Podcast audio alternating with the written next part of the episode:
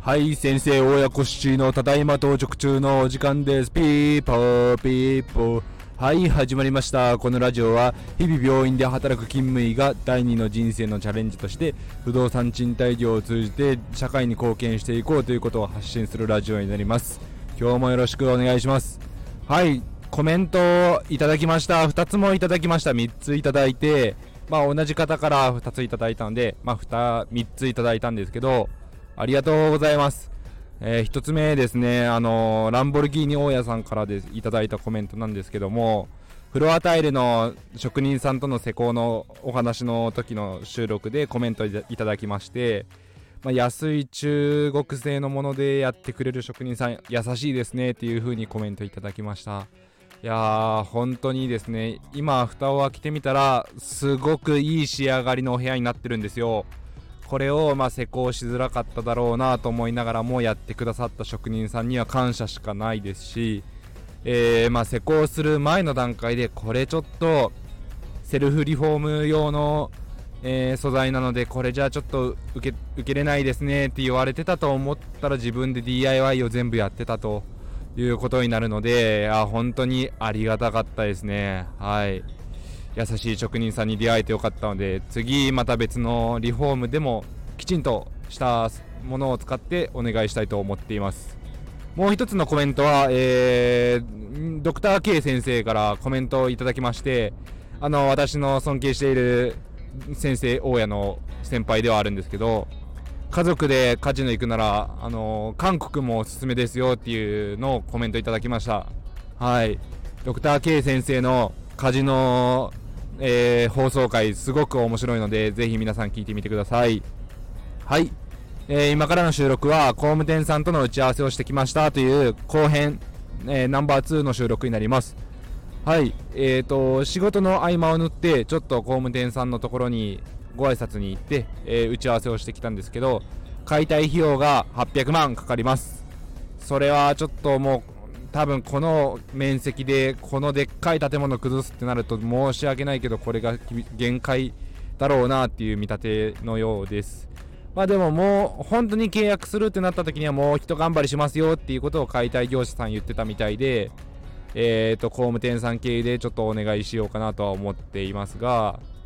えー、そこがですね200坪ギリないぐらい150とかのえー、80%、400の、えー、地土地になるんですけどそこをですねうん九州の、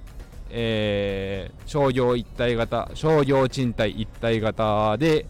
もうまちづくりされてる大家さんの、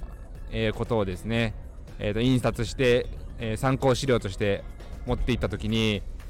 工務店さんすごく目を輝かせてうわこれすごいやりたいっていう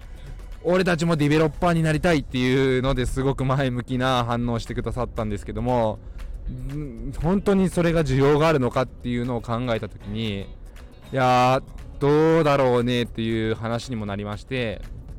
えー、実際問題地方の田舎でそれが実現できるのかやっぱり都市部の、え、ベッドタウンだったからこそ成り立ったものなのかというのも含めてちょっとリサーチが必要だなっていう話になりました。ちょっと私が少しだけ顔なじみの顔時々ご挨拶に伺う不動産屋さんをはじめえっ、とまあ商工会議所さん JC さんにもちょっとリサーチをしてみようかっていう話でちょっとまとまりまして私もできる限りのところでえっ、と人脈のつてを使いつつ、え、工務店さんの、え、ボスも JC に加盟していたということでえー、とちょっとリサーチしていただいてなんなら視点を出したい分、えー、ともう2店舗目事業拡大したいっていう、え、社長さんとかに当たってみようかっていう話もしてくださって本当にありがたいなと思っています。こんな駆け出し親が